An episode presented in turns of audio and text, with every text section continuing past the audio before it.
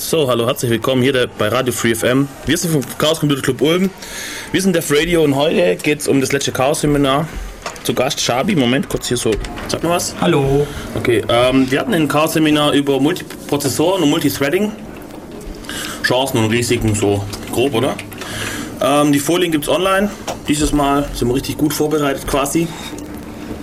Ihr könnt äh, Informationen über uns finden, ulmcc.de slash dev slash radio oder direkt www.devradio.de.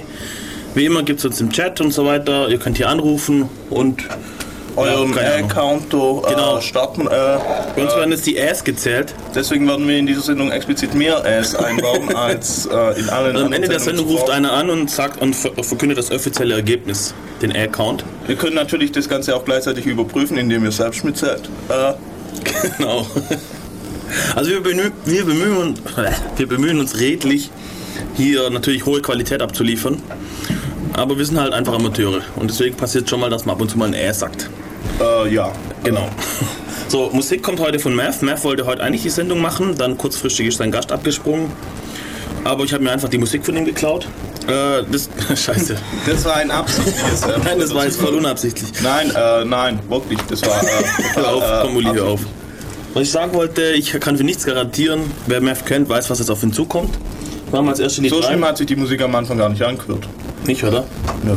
Du hast ja doch vorher schon kurz angehört. Okay. Also ich finde für, meine Gesch- für meinen Geschmack recht heftig. So, muss ich kurz hier abchecken. Wer- Hm, glaube der da. Äh, bla bla bla. Aber du hast es jetzt nicht in die einen so reingetan, oder? Nö, die Zweier so. Gut. Und ab dafür. Viel Spaß und tschüss, bis gleich.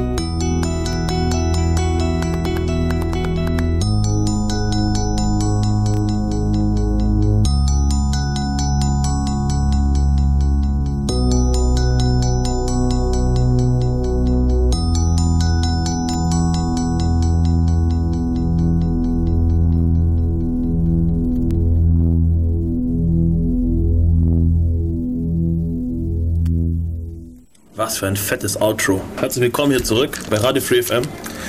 Wir sind Def Radio und wie gesagt, bei uns geht es heute um Multiprozessoren. Sag mal die Telefonnummern und so weiter, dass die Leute Telefonnummer ist anrufen können. 0731 938 6299 Webseite? www.defradio.de Wie schreibt man Def? Können wir jetzt anfangen? Nein, das ist DEV. wunderbar. D-E-V-R-A-D-I-O.de. Okay, das Okay. darfst. Danke. Ähm, ziemlich cool, was, was, Mann, dieses M, das ist echt hart. Ich versuch's. Nein, das ist alles Absicht. Du gehst äh, falsch an die Sache heran. Äh, ich, Genau. Äh, warte, Jetzt hör auf. Äh, Hör auf jetzt. Äh, auch äh, nicht. Es gibt Leute, die schicken uns mittlerweile schon Musik, freie Musik, die sie gefunden haben. Das ist natürlich turbo geil, macht ruhig weiter so. Sowas haben wir gern. Ihr müsst allerdings aufpassen, die Lizenzen, die wir brauchen, sind natürlich etwas mehr wie freier Download, weil wir streamen das Zeugs ja und blasen es durchs Radio und bieten es dann wiederum zum Download an. Und es ist natürlich etwas mehr wie nur, ja, hörst dir an, wenn du es magst. Und auch ein bisschen mehr als es steht frei im Internet. Genau. Wir müssen da ein bisschen aufpassen, weil wir da halt privat drin hängen. Und ja, Das ist also nicht böse gemeint, wenn wir dann die Musik nicht nehmen. Wir beantworten die Mails dann auch und wir können das dann auch meistens auf einem gemeinsamen Weg finden und erläutern. Keine App. Ja, Super, Uli. Dafür hast du voll lang gebraucht für diesen Ich Satz. weiß. Ähm, Okay, Ja, bei uns schnarrt übrigens auch im Studio. was ist Schnarz? Da fragt jemand. Und dann sagen wir einfach, dass es auch schnarrt. Schnarzberg. Also hier in Ulm ist halt die Hölle los. Hier laufen sie wie verrückt, irgendwie Marathon und Halbmarathone hier. Und eigentlich so eine Straße weiter und also quasi am Fenster vorbei, kann man sagen, rennen sie. Nun hier ist der Zieleinlauf, hier sieht man sie richtig kaputt. Hm, ja, ein bisschen Spaß, man fühlt sich richtig fit dann so. Naja, egal. Okay. Wollen wir mal anfangen mit dem Thema oder wollen wir erstmal die Demo kurz ankündigen, oder? Ja. Oder was sagen? Also am 22. äh, September also diesen Samstag ist große Demo in Berlin. Es geht äh, um Freiheit statt Angst, also gegen den Überwachungswahn. Und aufrufen tut vor allem der AK Vorrat ist das, aber da hängen voll viele ähm, Vereine und so weiter dran. Der Föbut hängt dran, der CCC hängt dran, die Humanistische Union hängt glaub, dran und so weiter. Ich glaube, über 70 Organisationen inzwischen. Also richtig fett. Erwartet werden bis zu 10.000 Leute. Es gibt äh, sechs Festwägen oder sechs Wägen, die da den Zug begleiten, wo Mu Musik gespielt wird und ähnliches. Sprich, notfalls äh, geht einfach hin und feiert dort Party, wenn ihr das irgendwie unterstützen wollt. Und, sehr, und verbreitet es nicht als Demo, sondern als Party. Wie auch immer, viele Leute müssen dahin, damit es ordentlich auch in, die, in den Medien präsent ist zum Thema Medien. Es gibt einen Zusammenschluss von freien Radios. Uli hat ein bisschen mehr Überblick wie ich, die da versuchen, live eine, also Journalismus zu betreiben, Interviews zu machen und so weiter, das Ganze zu kommentieren und auch live zu senden. Magst du was dazu sagen? Gibt es schon irgendwie eine Anlaufstelle? Ja, Oder nee. ist das alles noch im Entstehen? Es ist alles noch im Entstehen. Es gibt in der Zwischenzeit eine Wiki-Seite. Ich weiß gar nicht, ob die jetzt für die Allgemeinheit zugänglich ist, aber auf jeden Fall, es wird halt gerade diskutiert, wie man es macht, etc. Und wenn ihr irgendwie eine vernünftige Internetanbindung habt am Pariser Platz, glaub, dann äh, meldet euch. Die Leute suchen noch äh, Internetverbindungen, dass sie dort rausstreamen können. Eine stabile, schnelle Internetverbindung, falls ihr notfalls auch bloß UMTS-Karte oder sowas habt, die zur Verfügung stellen wollt, meldet uns einfach oder gleich an die Mailingliste oder wir leiten das dann ab für euch einfach weiter. Wir haben leider keine Sendezeit zu diesem Zeitpunkt. Was wir aber machen werden, ist die Aufzeichnung davon. Spielen. Und wir werden sie mit technischen Sachen Genau. unterstützen. Ein bisschen Infrastruktur und so rein. Also, wenn ihr Zeit habt, auf jeden Fall, auch wenn ihr nicht Zeit habt, kommt am 22. September nach Berlin. Wenn ihr nicht Zeit habt, füllt das Formular aus, diese Vollmacht. Genau, ihr könnt diese Sam Sammelklage vor, der, vor dem Bundesverfassungsgericht unterstützen. Es ist ja in dem Sinne keine Verfassungsklage, ah, Sammelklage aber. Warum nicht? Natürlich. Es gibt keine Sammelklagen. Im deutschen Recht gibt es keine Sammelklage, aber ja, aber der eine Anwalt vertritt, er eben vertritt nichts. so so Alle- viele Mandaten, äh, Mandanten in einem zusammengefassten Verfahren. Okay, alles klar. Ich, ich kann Jurist.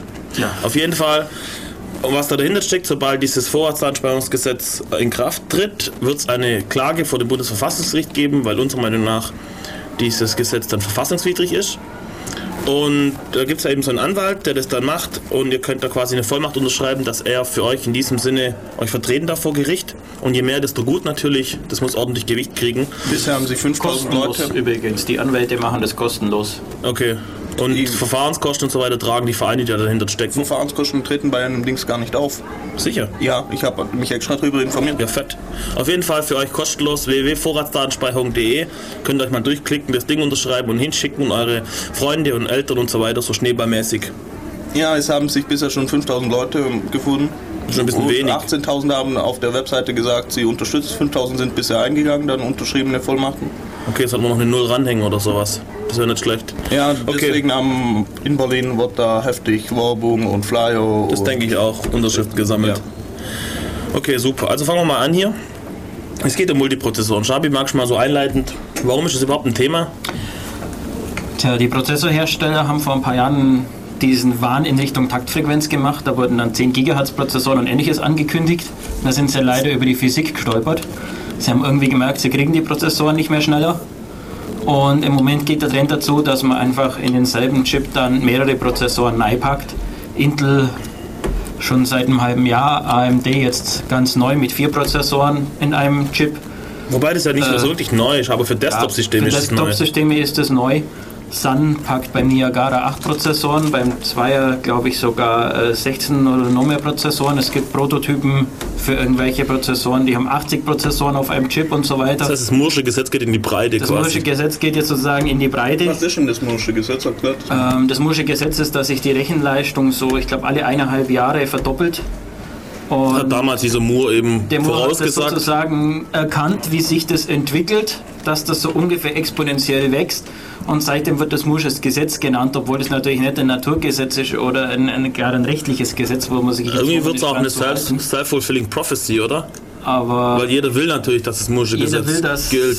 Und das Ja. ist so quasi immer so der Maßstab auch für die Prozessorhersteller, da- das zu erreichen. da gibt es eine wissenschaftliche Untersuchung mal, die haben ein Paper darüber geschrieben, äh, bestimmte große äh, Rechengeschichten gehen schneller, wenn man zuerst ein Jahr wartet und das Geld auf dem Konto lässt und sich dann Rechner kauft, die entsprechend schneller sind und dann erst losrechnen lässt, dann ist schon mal, wenn der Rechenaufwand groß genug ist, Schneller. schneller im. Endeffekt fertig unterm Strich. Das Problem ist, sagt das mal irgendeinem Finanzier, dass jetzt erstmal ein Jahr Urlaub auf Hawaii machst und dann die Rechner kaufst und trotzdem schneller fertig bist.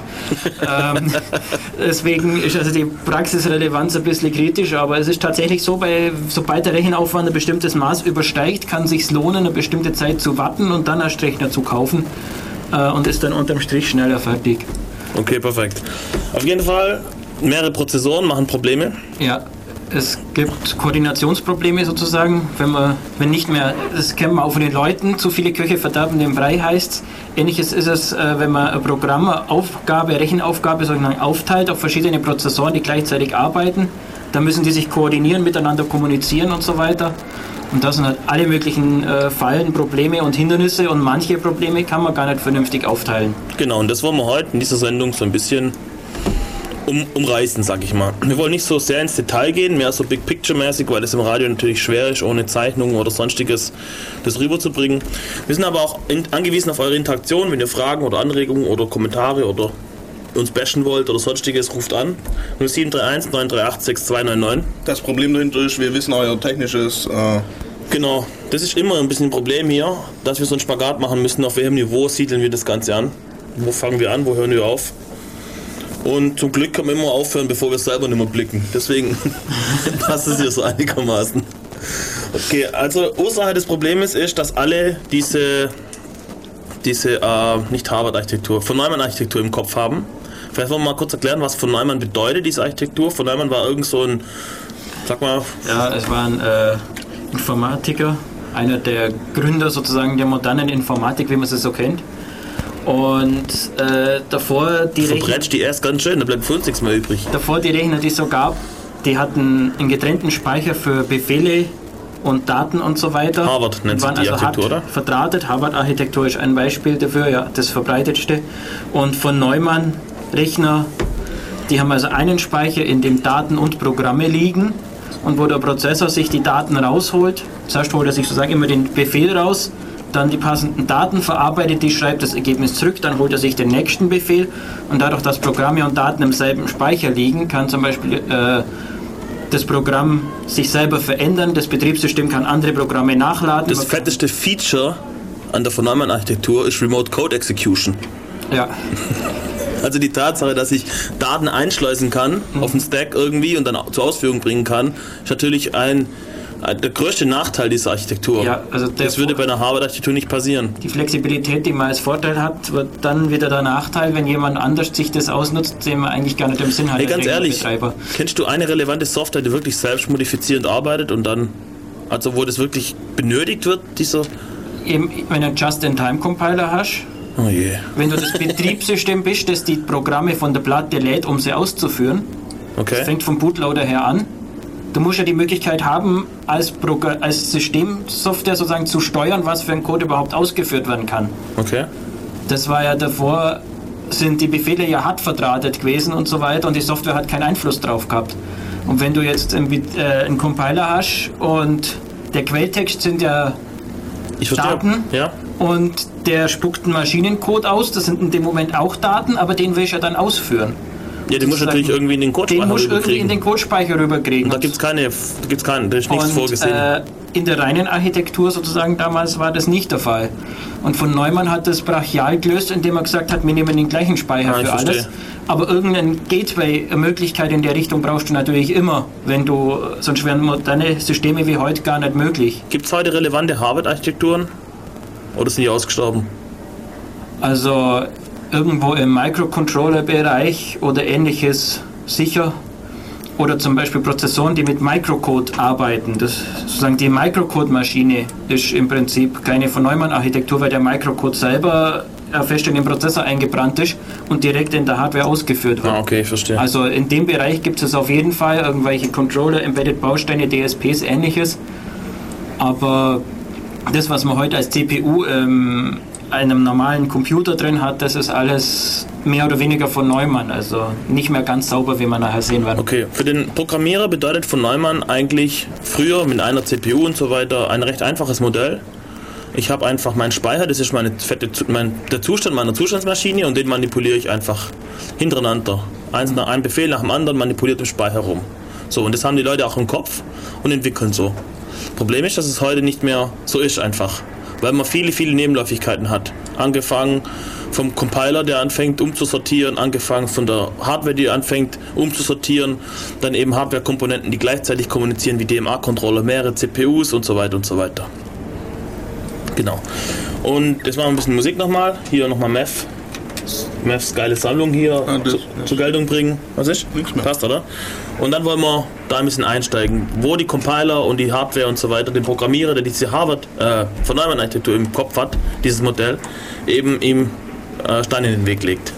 Genau. Also bis gleich.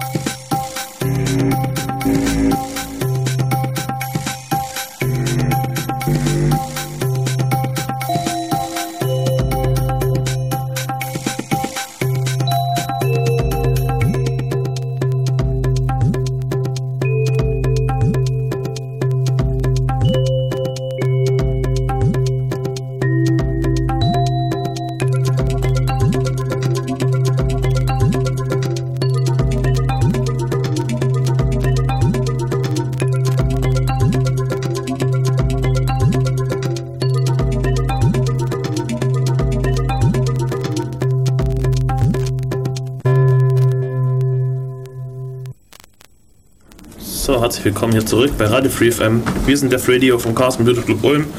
Und wie gesagt, geht es bei uns heute um. oh, Uli. Um, ja, scheiße, jetzt bringe ich voll aus dem Konzept hier. Um Multiprozessor.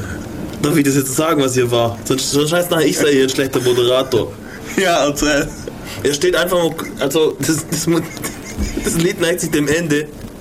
Uli steht kurz vom Stuhl auf, ich denke, was hat er denn? Verzögere, dass ich das Mikrofon hochziehe und als ich dann anfange zu reden, weiß ich, was er hatte. Es riecht hier. Oh Mann. Okay.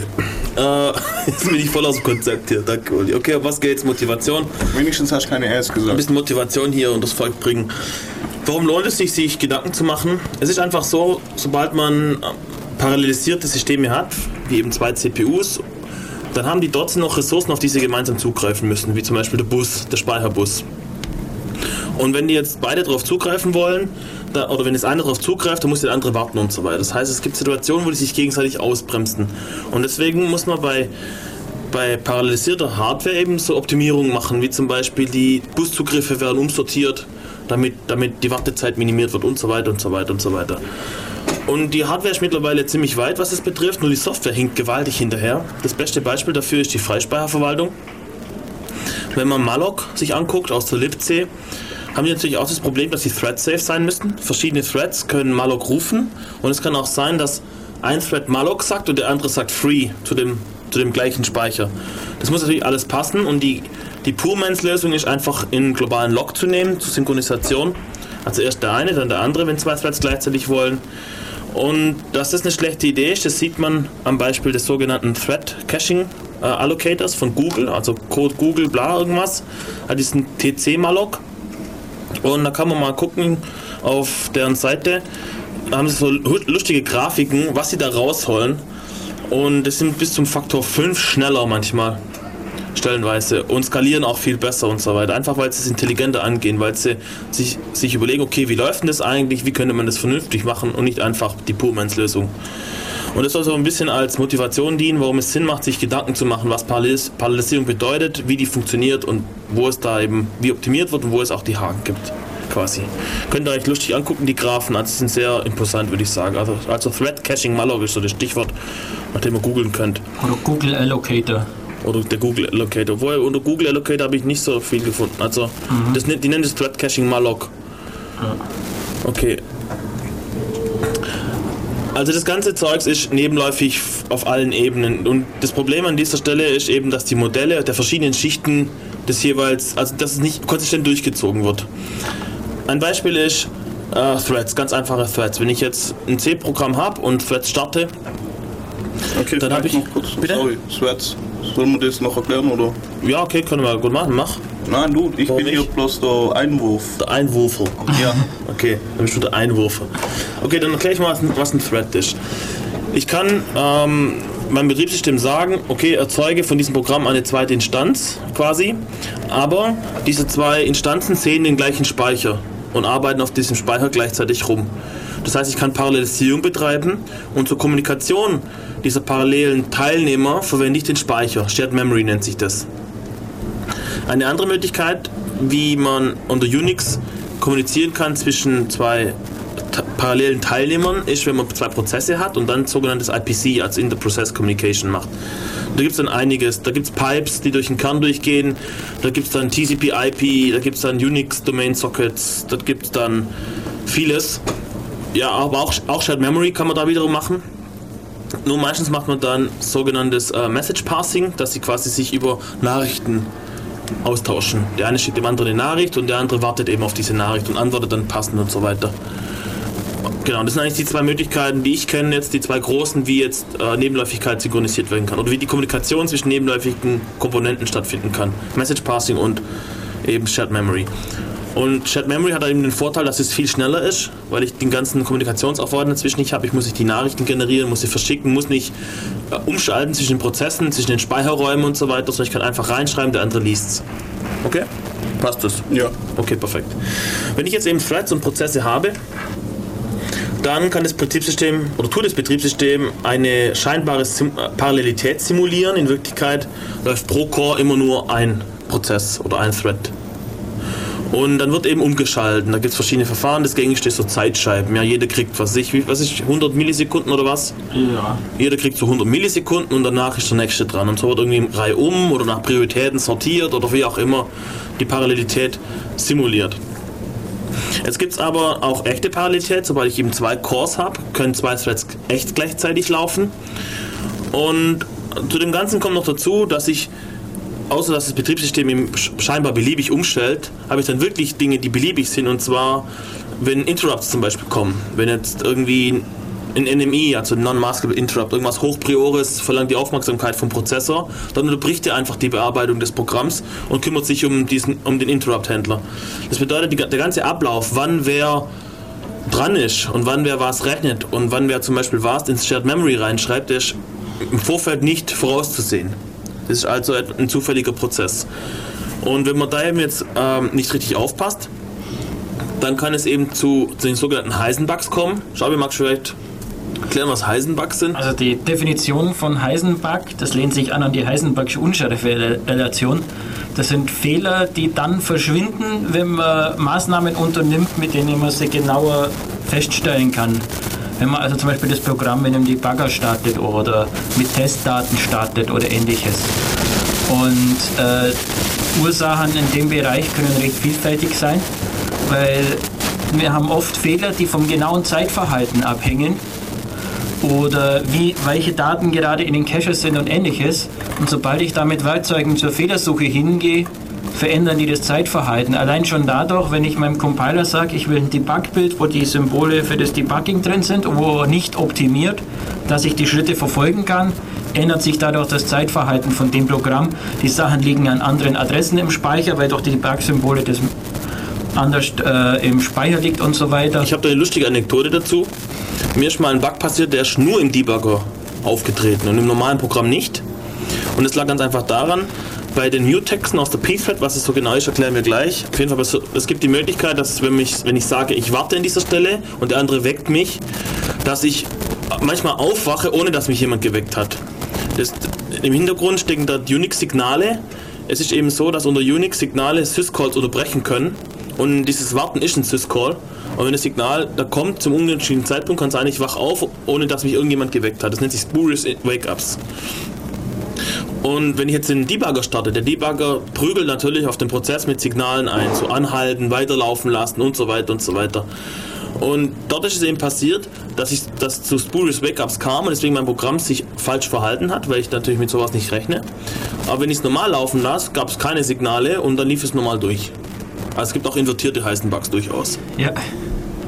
Das richtig üble, wie gesagt, an diesen sogenannten Race Conditions, das ist so der Fachbegriff dahinter. Also quasi, es ist ein Rennen darum, wer als erster. Also wenn jetzt zwei an die Stelle schreiben wollen und die richtige Reihenfolge wäre erst eins, dann zwei, dann ist es die Race, und ich habe das nicht sauber gemacht mit Synchronisation, dann ist es eine Race Condition. Wenn irgendwie, wenn es irgendwie durch irgendwelche Umstände passiert, dass eins mal kurz verzögert wird und dann zwei als erstes die Aktion ausführt, dann knallt's. Das beste Beispiel dafür ist, Windows konnte man früher mit wildem Herumklicken zum Abstürzen bringen, weil die Programmierer hatten eine Event-Semantik im Kopf. Also klicken ist ein Event und mein Code dahinter ist der Event-Händler, der behandelt es dann. Und Events haben eben die Eigenschaft, dass sie in der Reihenfolge, wie sie auftreten, abgearbeitet werden. In Wirklichkeit sind es aber Messages. Das System generiert Messages und tut es in einer Schlange und so weiter einreihen. Und es kann da durchaus passieren, dass sich die irgendwie überholen. Es gibt Messages, die kann man nach vorne einhängen, andere werden hinten eingehängt oder aus irgendwelchen Gründen wird er umsortiert oder sonstiges. Und dann kann es eben sein, dass die Menschen Events, die Programmierer Events im Kopf haben als Semantik, aber Messages bekommen und dann gibt es Race Conditions. Und wenn man das System unter Last stellt, ist es, war es wohl früher so, dass es häufiger passieren konnte, dass dann eben solche Nachrichten umsortiert wurden und dann hat es geknallt, weil die in der anderen Reihenfolge bearbeitet wurden, wie der Programmierer eigentlich dachte, dass sie bearbeitet werden. So als kleine ähm, Exkursion zu dem Ganzen. Okay. Ähm, Nebenläufigkeit der Hardware haben wir schon kurz angesprochen, was es da so gibt. Also CPUs, I.O.-Bausteine, keine Ahnung, PCI, der PC-Controller oder die Grafikkarte. Ich meine, die Grafikkarten sind heutzutage eigentlich auch schon wieder fast vollwertige CPUs, oder? Kann man so sagen? Ja. Und ähm, mehrere. Mehrere haben verschiedene Shader und Shader sind programmierbar inzwischen. Das heißt, äh, du hast dann auf so einer Grafikkarte 64 oder 128 oder was Einheiten, von denen jeder ein eigenes Programm ausführt. Und das ist also dann ganz lustig. Das, wobei die meisten in den Grafikkarten waren bisher die Shader sehr eingeschränkt, was sie machen konnten.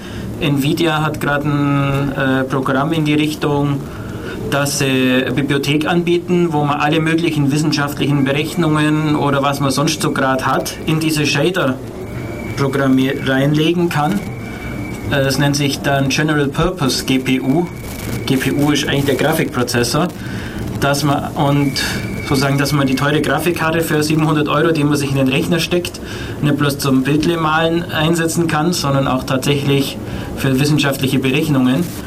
Ähm, andere Hersteller gehen den anderen Weg, Intel und AMD gehen, also Intel geht den Weg, dass sie inzwischen sagen, wir haben so viele CPUs, dass die die Grafikberechnung gleich wieder mit übernehmen können.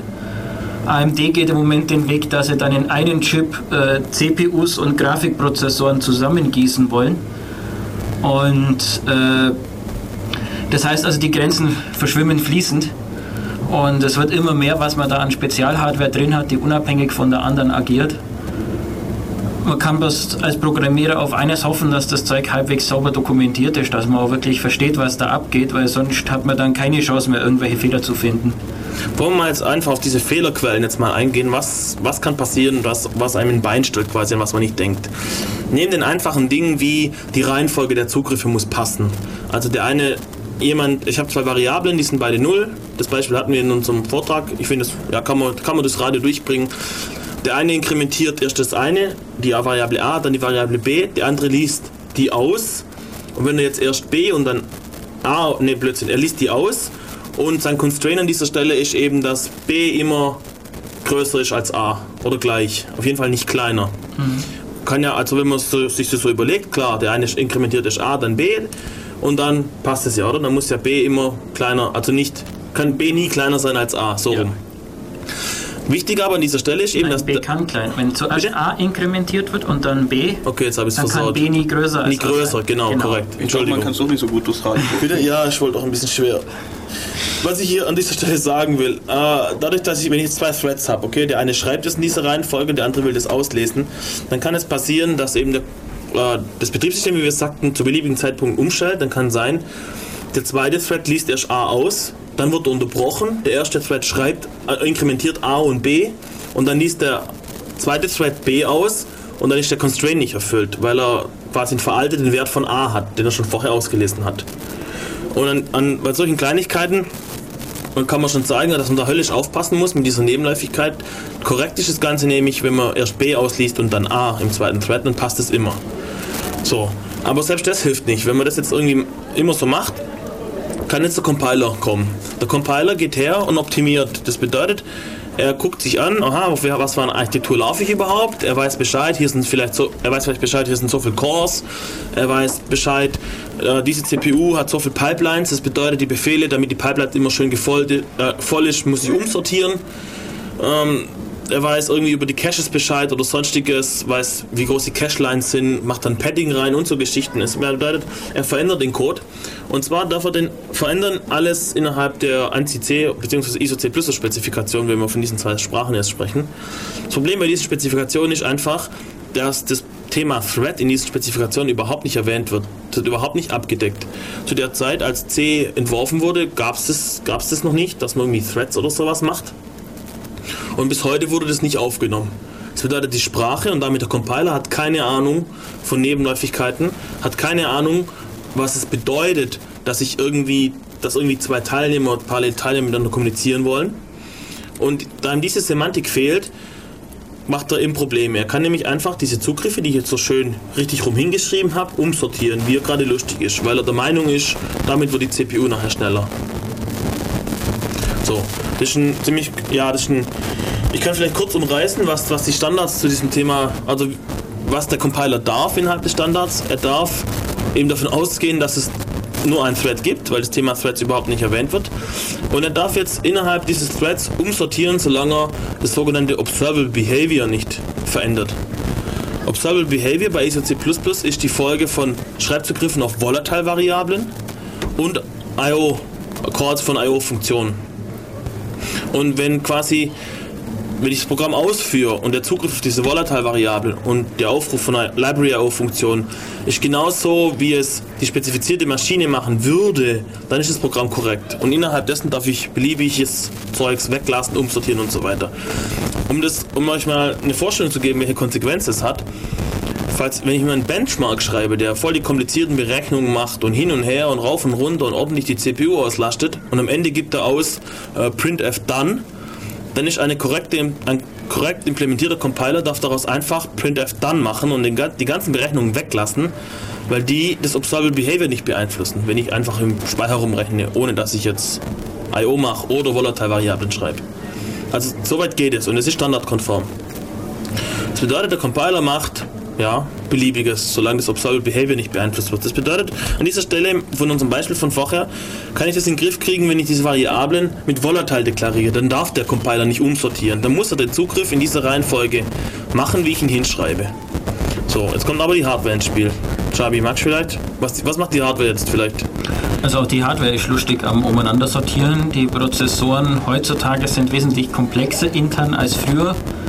Sie verstehen zwar noch die gleichen Befehlssätze, aber haben intern mehrere sogenannte Pipelines und mehrere Recheneinheiten, die sie also gleichzeitig äh, beschäftigen wollen. Zum Beispiel haben sie auch oft Schattenregister. Das heißt, wenn ich im Befehlssatz fünf Register oder zehn Register oder acht Register vorgesehen habe, hat der Prozessor in Wirklichkeit 30, 40 Register und kann dann mehrere Berechnungen parallel ausführen.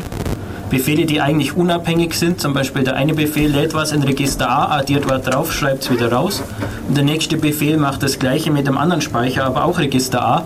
Dann kann der Professor, äh, Prozessor die beiden Register gleichzeitig nutzen, indem er das Schattenregister nimmt. Das heißt, ich habe dann zwei Befehle, die unabhängig voneinander eigentlich nacheinander das Register benutzen würden. Und in Wirklichkeit laufen die dann aber gleichzeitig im Prozessor.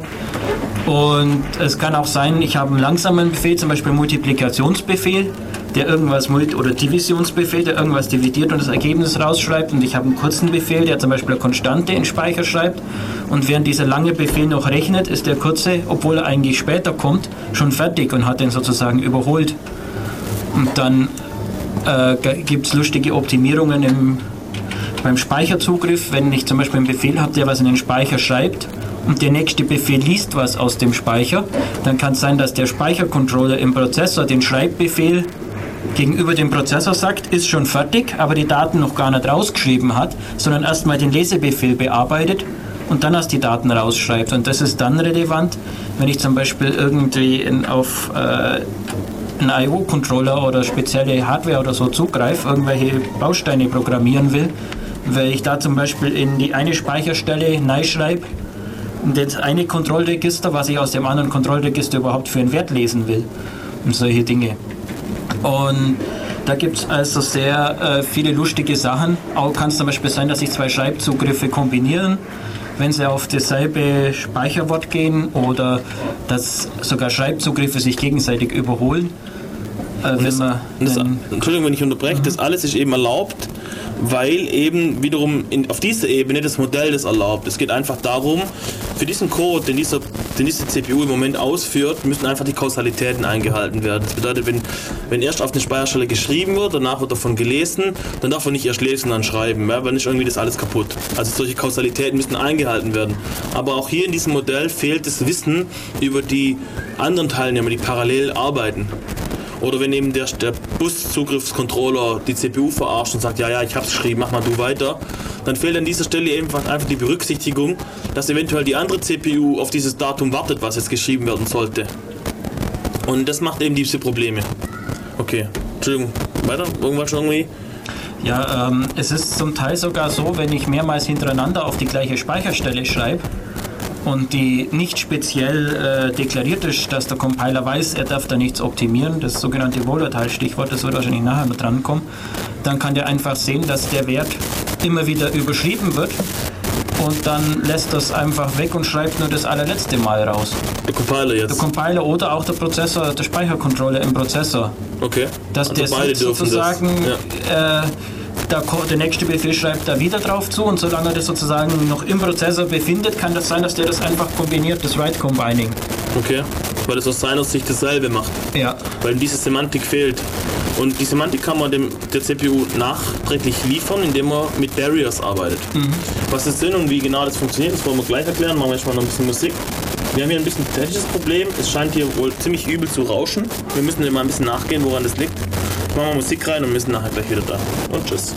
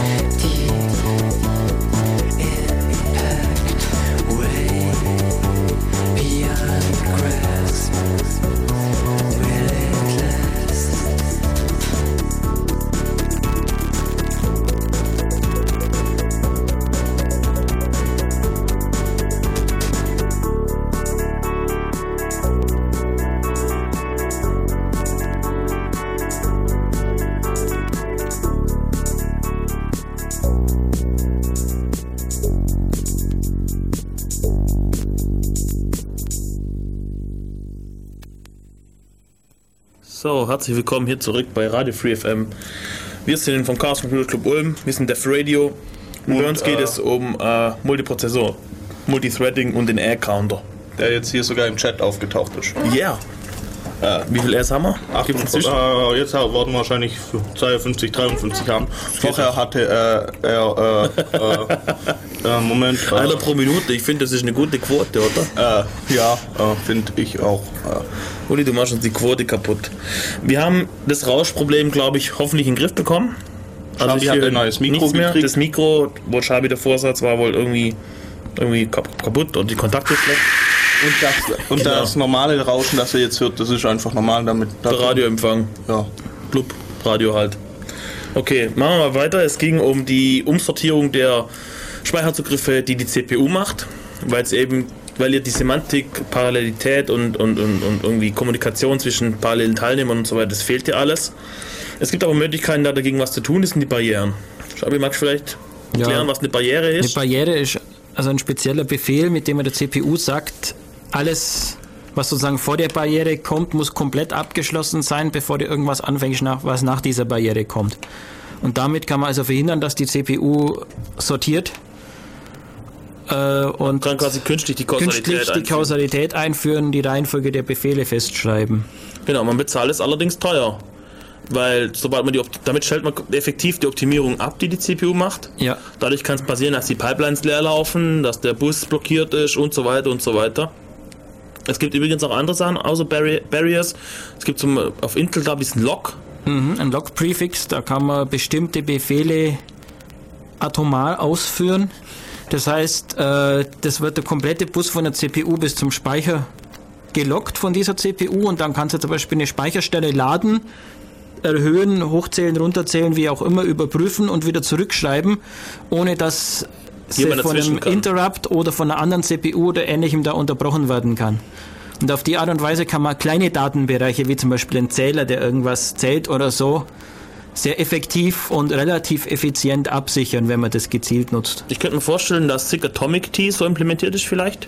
Kann das sein? Also SIG Ja, es- ist unter ANSI C der einzige Typ, für den garantiert ist, dass Inkrementieren atomar Nein, ist. dass er oder? atomar, dass der, Schri leise, äh, der Lese- oder Schreibzugriff atomar ist. Mhm. SIG Atomic T Operationen darauf sind an sich gar nicht garantiert. Es ist nur so, wenn ich zum Beispiel auf einer 32-Bit CPU und 64-Bit Datentyp habe und die CPU schreibt den, dann muss sie da zweimal 32-Bit rausschreiben. Okay. Und die andere CPU liest den, da kann es sein, dass erst eines von den zwei Teilworten geschrieben ist und die andere liest es. Und dann kriegt sie natürlich einen kaputten Wert, weil sie hat die eine Hälfte vom alten und die eine Hälfte vom neuen. Aber Inkrementieren ist nicht Und atomar. äh, SIG Atomic T garantiert eben nur, dass das Lesen oder Schreiben atomar je. ist. Dass es also sagen klein genug ist, dass die CPU das auf einmal schreiben kann. Okay. Inkrementieren und ähnliches, äh, darüber ist bei SIG Atomic T noch gar nichts Oh, gut, dann wusste ich das äh, falsch. gemacht.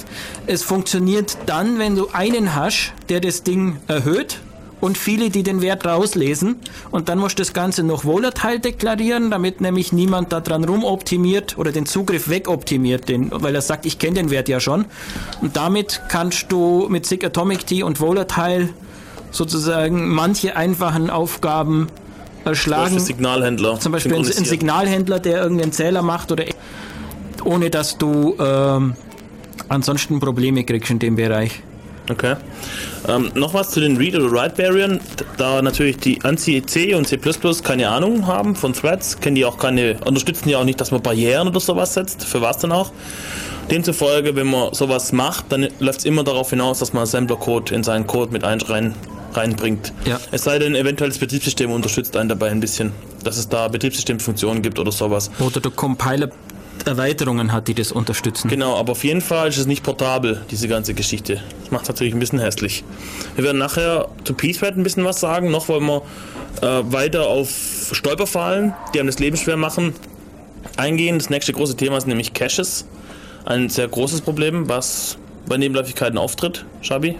Ja, ähm, also ein Problem, das man vorher schon kurz angedeutet hatte, war, dass die Speicher im Verhältnis zu den CPUs zu langsam sind. Auch wenn man sich die Geschwindigkeitsentwicklung in den letzten 20 Jahren mal anschaut, die Speicher sind ungefähr Faktor 100 schneller geworden, die CPUs weit über Faktor 1000.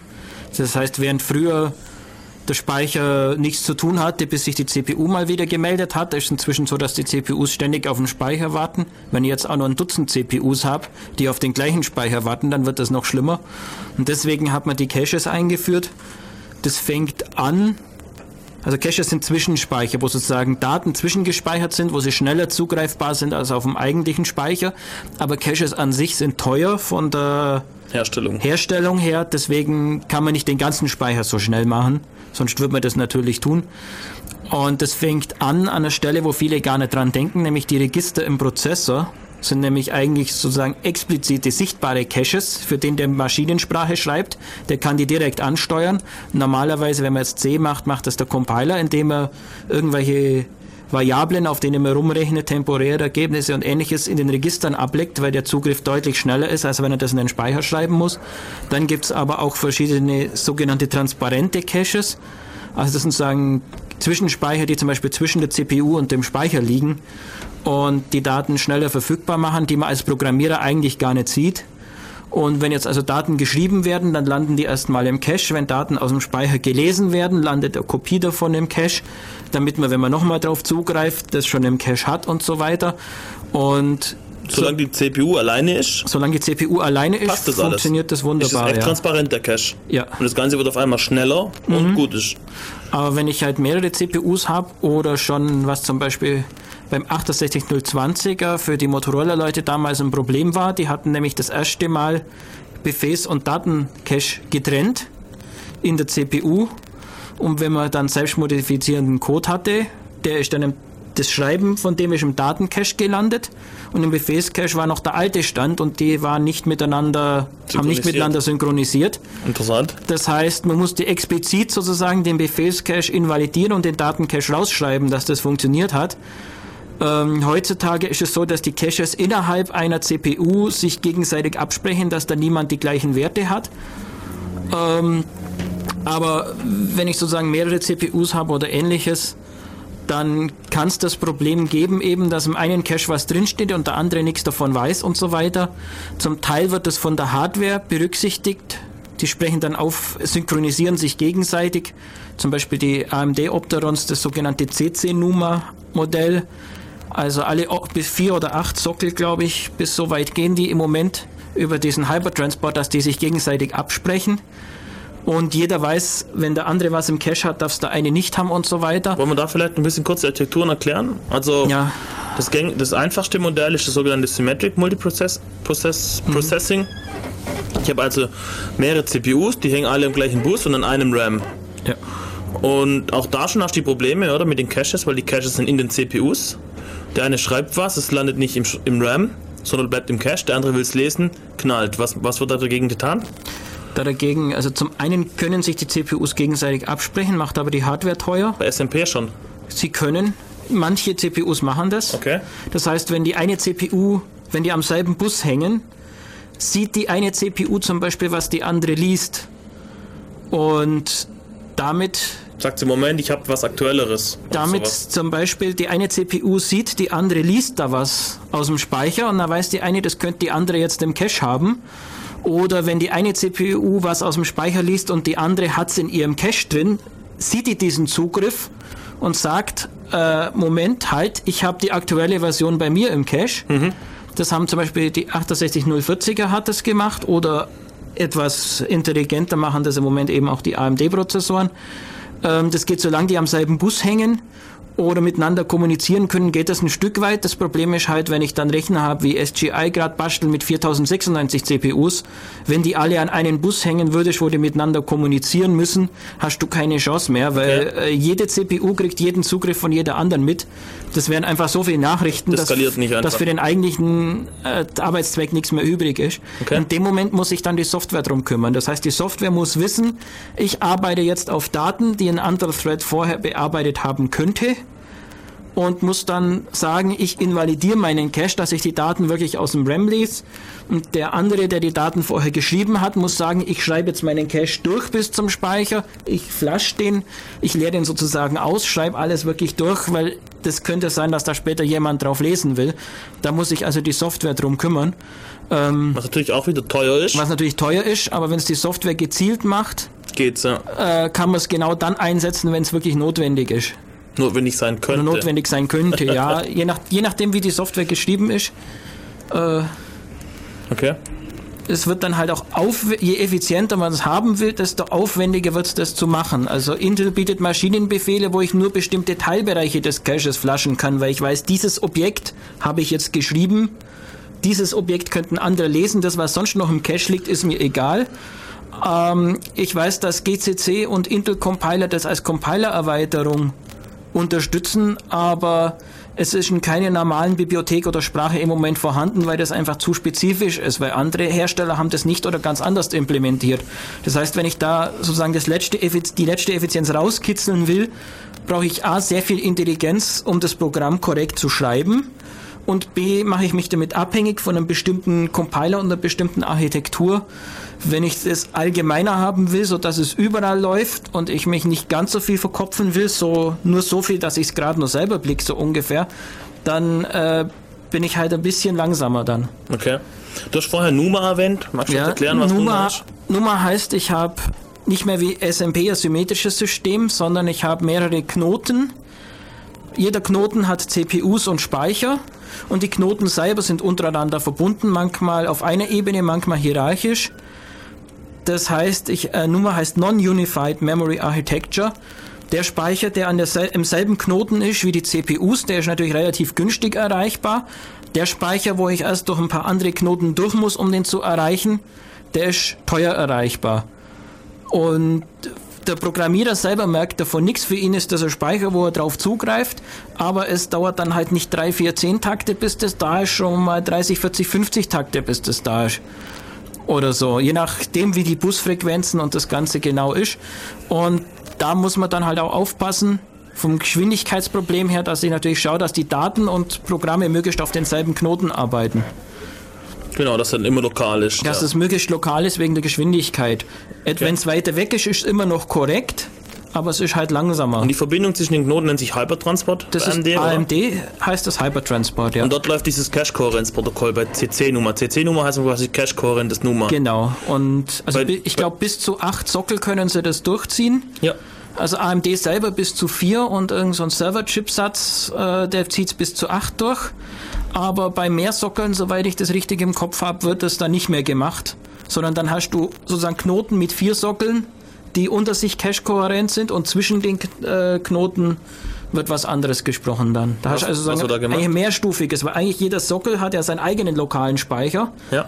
Und zwischen und sozusagen immer solche vier Knoten sind sozusagen ein, ein Hyperknoten, ein enger, und die werden dann gekoppelt, auch zum Beispiel über Hypertransport, aber ohne das Cache-Kohärenzprotokoll. Das heißt, da muss ich die Software drum Da kümmern. muss sich dann die Software drum kümmern. Okay. Sehr aufwendig dann, auch für so ein Betriebssystem. Ich muss Ja. ständig irgendwie wissen, der Scheduler muss aufpassen, auf welchem Core jetzt welche Threads laufen lässt, wo der Speicher war, wo er jetzt ist und so weiter. Also es ist recht komplex, das Ganze dann. Ja, es gibt zum Beispiel Fälle, wo dann Speicherinhalt einfach kopiert wird, wenn mehrere Prozesse darauf auf dem gleichen Speicher lesen oder mehrere Threads, dass der physikalische Speicher einfach, das, das wird rüber kopiert und dann auf beiden CPUs im gleichen Adressraum eingeblendet, obwohl es physikalisch an ganz anderen Adressen liegt, damit sozusagen die gleichzeitig drauf lesen können, ohne dass der eine den Preis der hohen Entfernung zahlt. Okay. Noch ein Problem mit Caches sind die sogenannten Cache Lines, oder? Also Caches werden immer in Cache Lines organisiert. Das ist einfach ein ganzes, eine ganze Sequenz von Speicher am Stück wird immer zusammen gecached oder eben nicht gecached. Ja, der Grund dafür ist, dass die Cache-Elektronik sehr aufwendig ist. Das ist ein sogenannter Assoziativspeicher. Ich muss mir nicht nur die eigentlichen Daten merken, sondern ich muss mir auch merken, an welcher Adresse das im Speicher tatsächlich gestanden ist. Das heißt, ich brauche für jeden Wert im Cache einen komplett Vergleicher für die Adresse, damit der Prozessor, wenn er was von der Adresse 4711 holt, auch die Cache-Zeile sich meldet, wo die Daten von der Adresse 4711 drin liegen. Das heißt, das ist relativ aufwendig, dieser Vergleicher. Und das brauchst du für jedes Wort im Cache und deswegen werden größere Datenmengen im Cache, zum Teil 8 oder 16 Byte oder mehr, sozusagen in einer sogenannten Cache-Line abgelegt und auf einmal verwaltet, um sozusagen diesen Aufwand äh, geringer zu kriegen. Und wie kann das jetzt zum Problem werden? Das kann ein Problem äh, werden, wenn ich eigentlich nur auf einem Teilbereich von dieser Cache-Line arbeiten will, auf dem vorderen paar Bytes, und ein anderer arbeitet auf den hinteren paar Bytes. Und Also ein anderer Teilnehmer. Ein anderer Teilnehmer arbeitet, ein anderer Prozessor oder so arbeitet auf den hinteren paar Bytes. Und dass das zufällig auf derselben Cache-Line liegt, davon habe ich keine Ahnung. Und die Prozessoren, die dann versuchen, dieses Cache-Kohärenzprotokoll zu sprechen, die schieben also ständig dann die Daten zwischen den Caches hin und her obwohl es ist dann also sogenanntes False Sharing und führt dann äh, zum äh, Flattering oder Threatening, je nachdem. Das, äh, da gibt es verschiedene Begriffe, dass also ständig diese äh, Daten im Cache hin und her wandern, obwohl eigentlich die gar nicht gemeinsam benutzt werden, sondern nur zufällig auf derselben Cache-Line liegen. Und das ist also ein Geschwindigkeitsproblem. Das ist dann langsamer, als wenn ich gar keine Caches hätte und die Leute direkt auf dem Speicher arbeiten. Wenn ich jetzt aber kein Cache-Kohärenzprotokoll habe, was mache ich dagegen False Sharing? Das macht mir Wenn ich kein Cache-Kohärenzprotokoll habe und der Cache intelligent genug ist, dass er merkt, dass nur diese Teilbereiche tatsächlich verändert wurden und nur diese Teilbereiche zurück zum Speicher schreibt, dann tut mir False Sharing in dem Moment nicht weh. Wenn der nur komplette Cache-Lines zurückschreibt, kann es sein, dass ich Daten überschreibe vom anderen, weil der ja am anderen Ende der Cache-Line sozusagen irgendwas gearbeitet hat ähm, und damit dem seine Daten kaputt mache. Wenn ich jetzt aber eine Architektur habe, wo auf die Software sich verlassen wird, dass die im richtigen Moment die Caches flasht und invalidiert. Die Software weiß es aber nicht, dass es nötig wäre, weil sie nicht wissen kann, dass die zwei Datums jetzt auf der gleichen Cache-Line liegen. Dann habe ich doch, wie kann ich diesen, diesen Fehler Also verhindern? wenn, wenn du, also das kannst du gar nicht verhindern dann. Also wenn du nicht, wenn du sozusagen nicht damit rechnest, dass zwei unabhängige Daten in der gleichen Cache-Line liegen können und die Hardware das nicht trennt, Dann hast du verloren. da in dem Sinn verloren. Kennst du eine Architektur, wo das konkret ein Problem ist? Ich weiß jetzt keine im Kopf, wo das genau ein Problem ist, aber ich glaube, die ersten RISC-Prozessoren waren da zum Teil relativ anfällig. Es geht zum Teil weiter. Ähm, das ist ein Stichwort äh, Memory Location, wo du wahrscheinlich nachher noch was dazu sagen wolltest. Gehe ich mal davon aus. Ich weiß jetzt, ob ich da jetzt schon vorgreifen soll. Ja, sag mal. Dass, ähm, dass also Prozessoren wie zum Beispiel die ersten Alpha-Prozessoren vom Befehlssatz her, wenn sie auf Bytes oder sowas arbeiten, konnten sie das nur in den Registern und zum Speicherladen oder Schreiben können sie nur ganze 32-Bit-Wörter. Hm. Das heißt, da ist es sogar schon so, äh, dass sozusagen die Daten sehr eng beieinander liegen können und die, der Prozessor einfach hardwaremäßig nicht trennen kann und du hast zwei Byte-Variablen in deinen Daten definiert und rechnest nie damit, wenn du jetzt die eine davon zugreifst, dass die andere davon mit beeinflusst wird. Hm. Und äh, also es, ich weiß jetzt keine plattformunabhängige Möglichkeit, sich da dagegen zu sichern, außer sozusagen immer äh, dann dafür sorgen, dass recht das synchronisiert wird, dass man also nicht zwei Leute gleichzeitig den gleichen Speicher bearbeiten und dann immer nach dem Schreiben die Caches flaschen und hinterher die Caches wieder lesen. Und wenn man keine Programmiersprache hat, die einem da mehr garantiert, Java garantiert da ein bisschen mehr äh, als C oder C++, dann muss man wissen, was auf der Plattform drunter tatsächlich passiert. Man kann also nicht irgendwas dahinschreiben und denken, bei mir tut's, also ist es korrekt, weil das kann schon theoretisch mit einer anderen Optimierungsstufe vom gleichen Compiler nicht mehr passen, geschweige denn anderer Compiler, anderes Betriebssystem, anderer Prozessor drunter. Okay, nicht lustig alles. Wenn weil du es äh, erwähnt hast, erzähle ich jetzt vielleicht kurz, wie es bei C und C++ einfach ist, was für Möglichkeiten es da gibt. Da gibt es die sogenannte pthread-Bibliothek. Pthread heißt POSIX-Threads, das heißt, es ist ein Standard aus der POSIX, beziehungsweise heute ist äh, Single Unix Specification oder so. Ähm, diese Pthread-Bibliothek, die ist allerdings sehr rudimentär, was es betrifft. Sie haben kein, kein explizites Memory Model, wird irgendwie nicht spezifiziert, was es bedeutet, wenn irgendwie nebenläufige Schreibzugriffe passieren oder was, wie, wann, wo geflasht werden muss. Das Einzige, was sie sagen, ist, okay, pass mal auf, wenn parallele Teilnehmer wir nennen das äh, Concurrent Threads of Execution, nennen die das, auf gleiche Memory Locations, also Speicherbereiche zugreifen, dann ist es die Verantwortung des Programmierers, mit Hilfe der von Mutexen zu locken und damit eben diese kritischen Bereiche zu serialisieren. So, hört sich im ersten Schritt recht einfach und brauchbar an. Das Problem allerdings, Schabi hat es schon erwähnt, sind die sogenannten Extra Writes, nennt man das, quasi Zugriffe, die so im Programm gar nicht stehen, aber effektiv dann doch passieren bei der Ausführung. Ein Beispiel, er hat es vorher genannt, ist, wenn man äh, eigentlich ein Byte nur schreiben will und die Architektur kann sowas nicht und muss deswegen ein Wort lesen, das Byte lokal verändern und das Wort zurückschreiben, dann wird natürlich, werden natürlich auch die anderen Bytes aus diesem Wort geschrieben. Und das sehe ich aber als Programmierer nicht. Und für mich ist nur der Zugriff auf dieses Byte die Memory Location, denke ich. Und ich tue das mit dem Mutex absichern. Und das andere Byte da rechne ich gar nicht damit, dass es auch in diesem Moment auch mitgeschrieben werden kann und schon knallt, weil ich das nicht sichere durch, eine, durch einen kritischen Bereich. Mm, okay, das ist jetzt nur bei Alpha ein Problem und auch nicht mehr, soweit ich weiß. Die neuen Alphas können das, was heißt neue Alpha? Äh, die sind inzwischen auch schon alt, weil die äh, Prozessorlinie ist eingestellt worden. Okay. Aber im DSP-Bereich oder bei irgendwelchen Embedded-Prozessoren oder ähnliches kann es also schon sein, dass einfach aus Kostengründen die Prozessoren und die Schaltungen, Platinen, Speichercontroller und so weiter so einfach designt werden äh, oder damals worden sind, zum Teil sind ja dieselben Schaltungen 10, 20 Jahre im Einsatz, dass man über solche Dinge also noch stolpert. Wer jetzt so diese Mainstream-Prozessoren, sage ich jetzt mal Intel, AMD, äh, PowerPC verwendet, die sind in dem Bereich relativ komfortabel. Okay. Das Problem gibt es aber trotzdem in anderer Form immer wieder. Ein Beispiel sind sogenannte Bitfields. ANSI-C, das wissen die wenigstens, erlaubt die Möglichkeit, dass ich sage, okay, ich habe hier ein Struct und darin ist eine Variable a und die belegt 12 Bit. Und danach kommt eine Variable b, die belegt 6 Bit und so weiter und die, dann die andere belegt den Rest oder sowas. Und da kann ich sehr komfortabel, für Netzwerkprotokolle ist zum Beispiel sehr brauchbar oder vielleicht sogar für Treiber-Implementierung, kann ich sehr komfortabel sagen, okay, a ist jetzt 42 und der Compiler generiert daraus Code, der einfach äh, das ganze Wort liest und dann mit Bitmasken und so weiter, mit so Bitfriemeleien, dann die 42 auf die passenden 12 Bit draufschreibt und dann das Wort zurückschreibt. So, und auch an dieser Stelle habe ich eben diese Extra Writes. Das werden nämlich, weil die CPU gar nicht einzelne Bits schreiben kann, eben ganze Bytes oder ganze Wörter geschrieben. Und damit habe ich quasi, dass die anderen Variablen aus meinem Bitfield mitgeschrieben werden, was ich aber im Code so auch nicht sehen kann. Also muss man aufpassen. Sowas muss man wissen. Sagt man sich, okay, Bitfields, ja, dann lässt man das halt, dann passt man da Bitfields auf. Aber das Problem tritt auch noch in ganz anderer Form auf. Ich habe jetzt zum Beispiel einen Struct mit vier Charaktern, also 4 mal 8 Bit, und schreibe jetzt drei Stück von diesen Charaktern. Und die CPU weiß jetzt, aha, äh, der, der Compiler weiß jetzt, okay, äh, kennt sich mit dem Alignment aus und so weiter und so weiter und erkennt, okay, naja, 4 mal 8 sind 32. Wenn ich daraus ein 32-Bit-Wort mache, ist es schneller auf der CPU, weil die mit solchen, mit Worten schneller umgehen kann, wie mit einzelnen Bytes.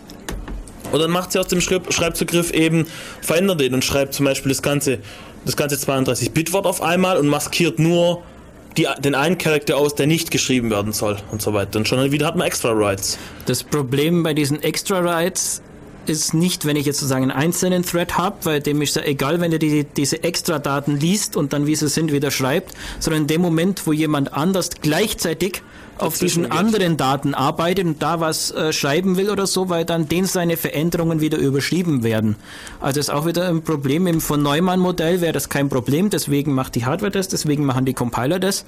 Aber sobald ich jemand anderen habe, der auf diesen anderen Daten rumschreibt, habe ich sozusagen eine Kollision von der ich nichts weiß, die auch im Quelltext nicht offensichtlich ist, weil der eine schreibt auf A, der andere auf B.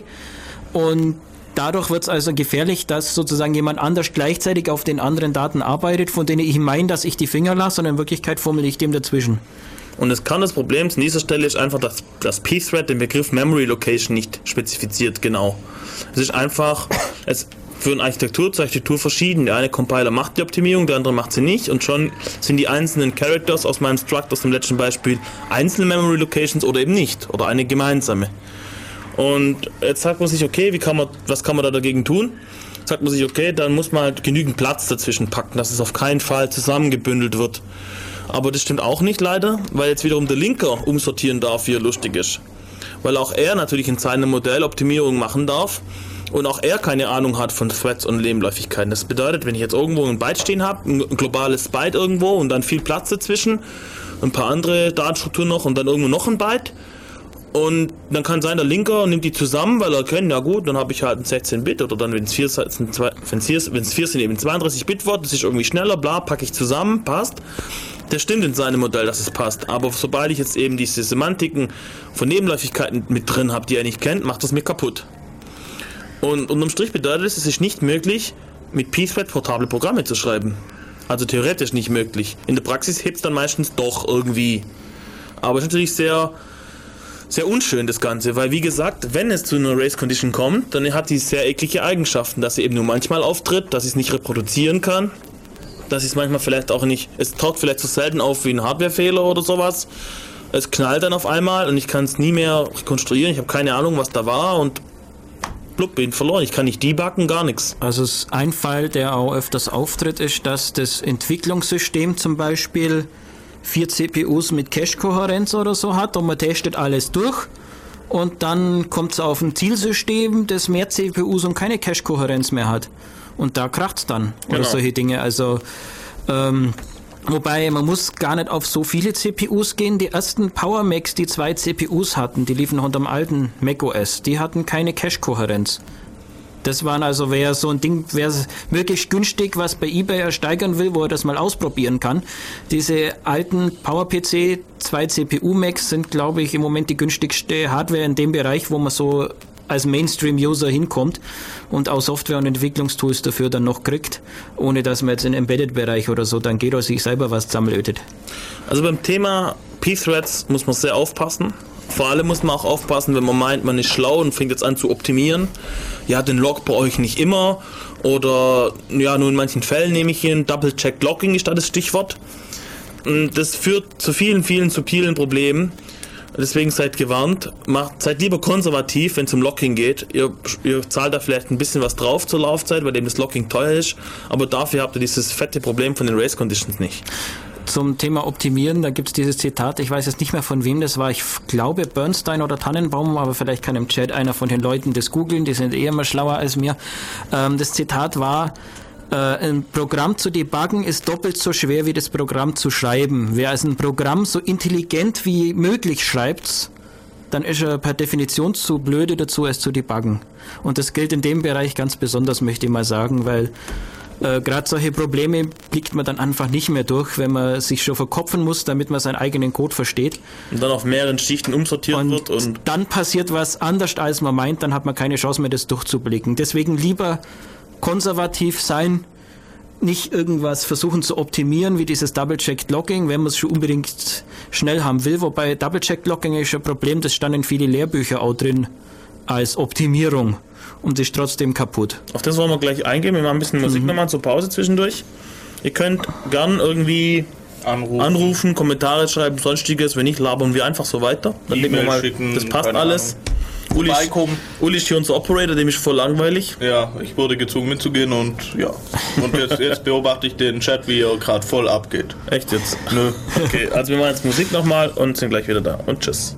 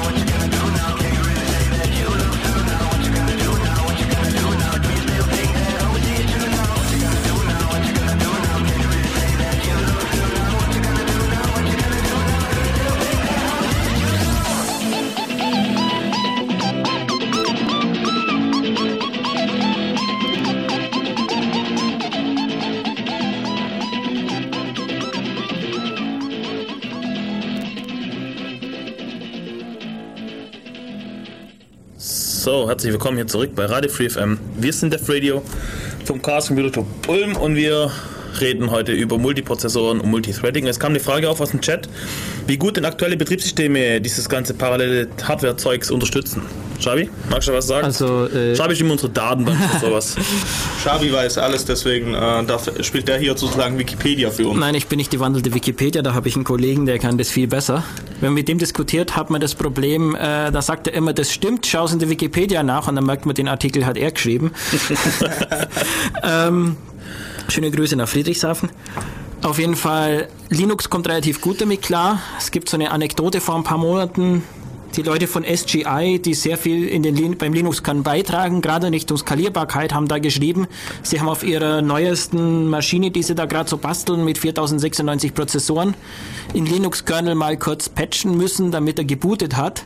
Und zwar ist das Problem, dass der Linux-Kern beim Booten auf jeder CPU erstmal ein paar Threads startet, einer, der im Hintergrund die Interrupt arbeitet und was weiß ich was, alles mögliche. Initialisierungskram. halt. Initialisierungskram, also pro CPU hast du eine bestimmte Anzahl Threads, die einfach der kann im Moment braucht für Verwaltungsaufgaben und der kann hat maximal, also standardmäßig eine Beschränkung auf 65.000 Prozesse gleichzeitig, damit niemand, wenn er forkt, einfach die Prozesstabelle zuziehen kann und sagt, dass den Speicher damit zukriegt, dass er einfach Prozesse noch und nöcher erzeugt.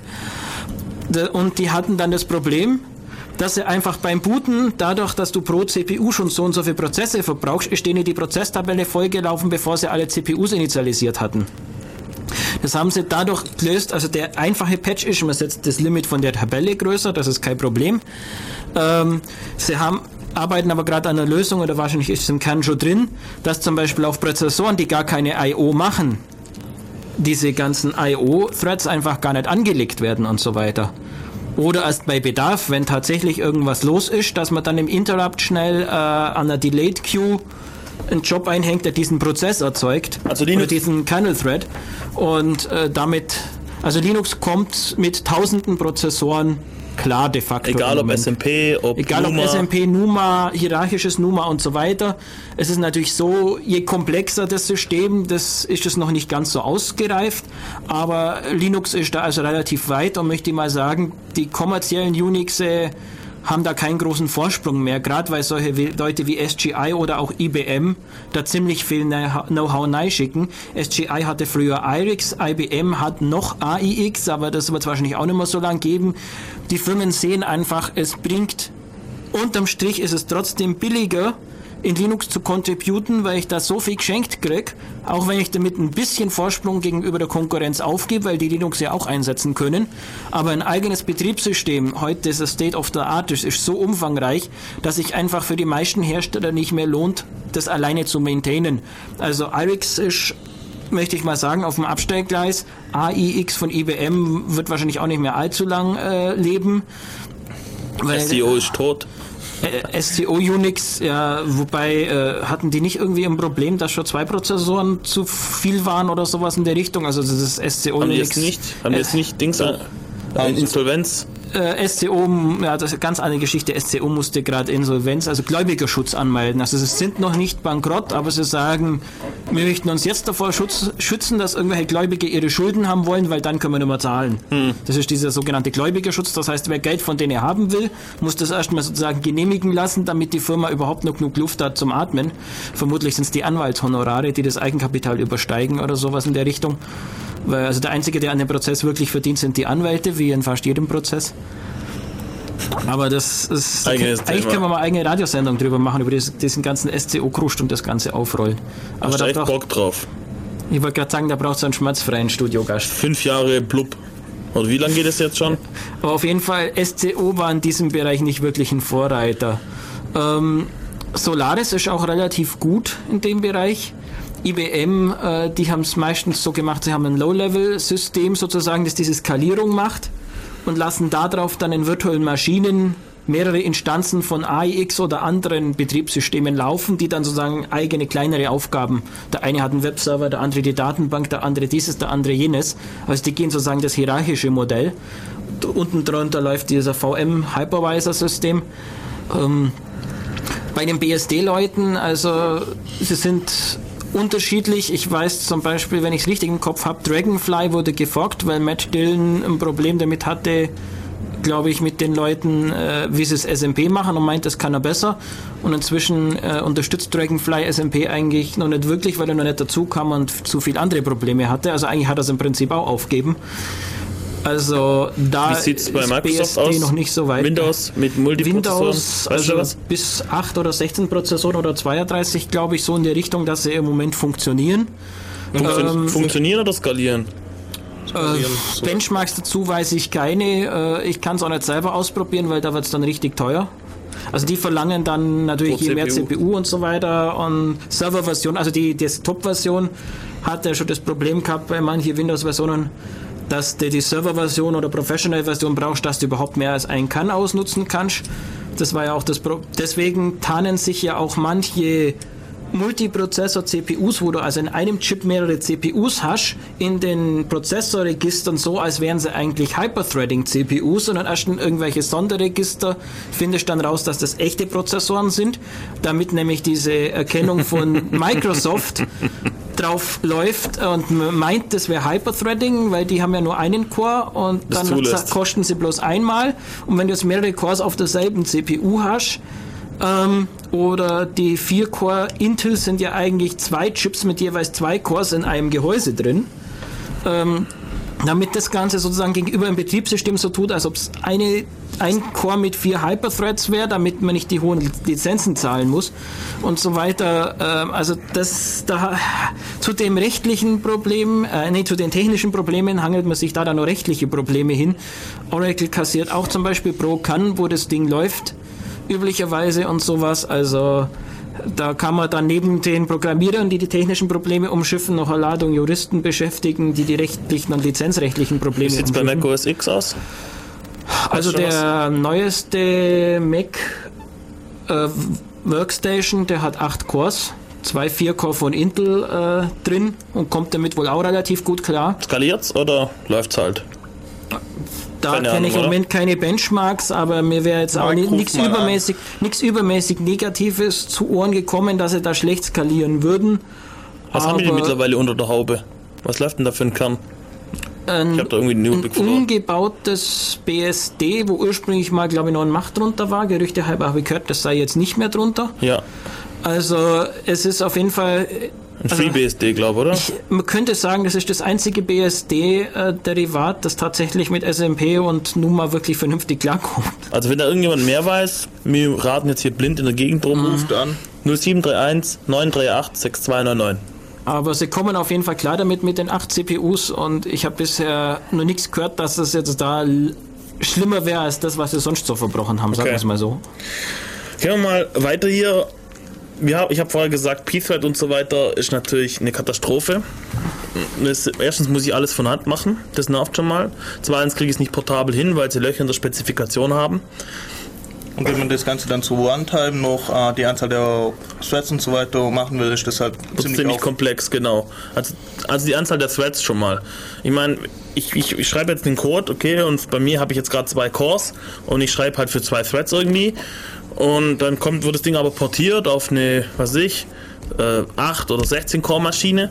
Und dann skaliert das aber nicht so toll, weil ich es dann nur für zwei Threads irgendwie implementiert habe und so weiter. Und das irgendwie für beliebig viele Threads mit P-Thread hinzukriegen, das ist sehr aufwendig und ja, ein riesiger Stress eigentlich. Und auch sehr fehleranfällig. Und da gibt es was ziemlich Cooles. Ich habe das vor dem Vortrag irgendwie noch nie gehört. Das, ich weiß gar nicht, warum das kaum jemand kennt. Das, ich finde das turbo geil. Ich auch, also. Uli, du da vielleicht? Ach, jetzt muss ich doch noch was dazu sagen. Äh, Das ja, war immerhin dein, deine, ja, stimmt, auf mein. Äh, deiner Mischte gewachsen. nein, da- okay. Uli ist der Also, beste Googler von uns quasi. du hast es mir gegeben und ich habe. Egal. Äh, es geht um OpenMP.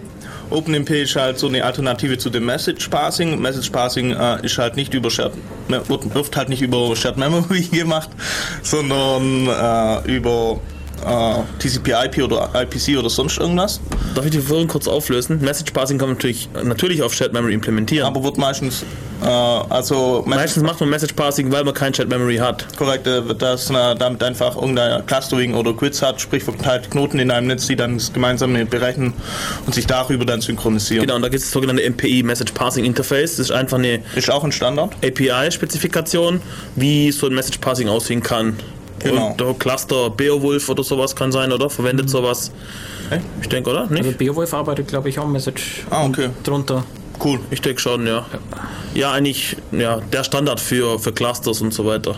Okay, aber jetzt bin ich auf der, auf derselben Maschine, habe gemeinsam Speicher und kann Shared Memory machen. Ich bin nicht nur auf der gleichen Maschine, ich bin im gleichen Prozess Ja. und kann Shared Memory machen. Und genau. der, das kostet halt bedeutend weniger. Ja. Und da gibt es dann halt so eine, auch ein- einen Standard, wo viele große Firmen dran beteiligt sind, also Hardwarehersteller, Softwarehersteller, also Intel, AMD und auch wer ist sonst, wer ist sonst noch großartig?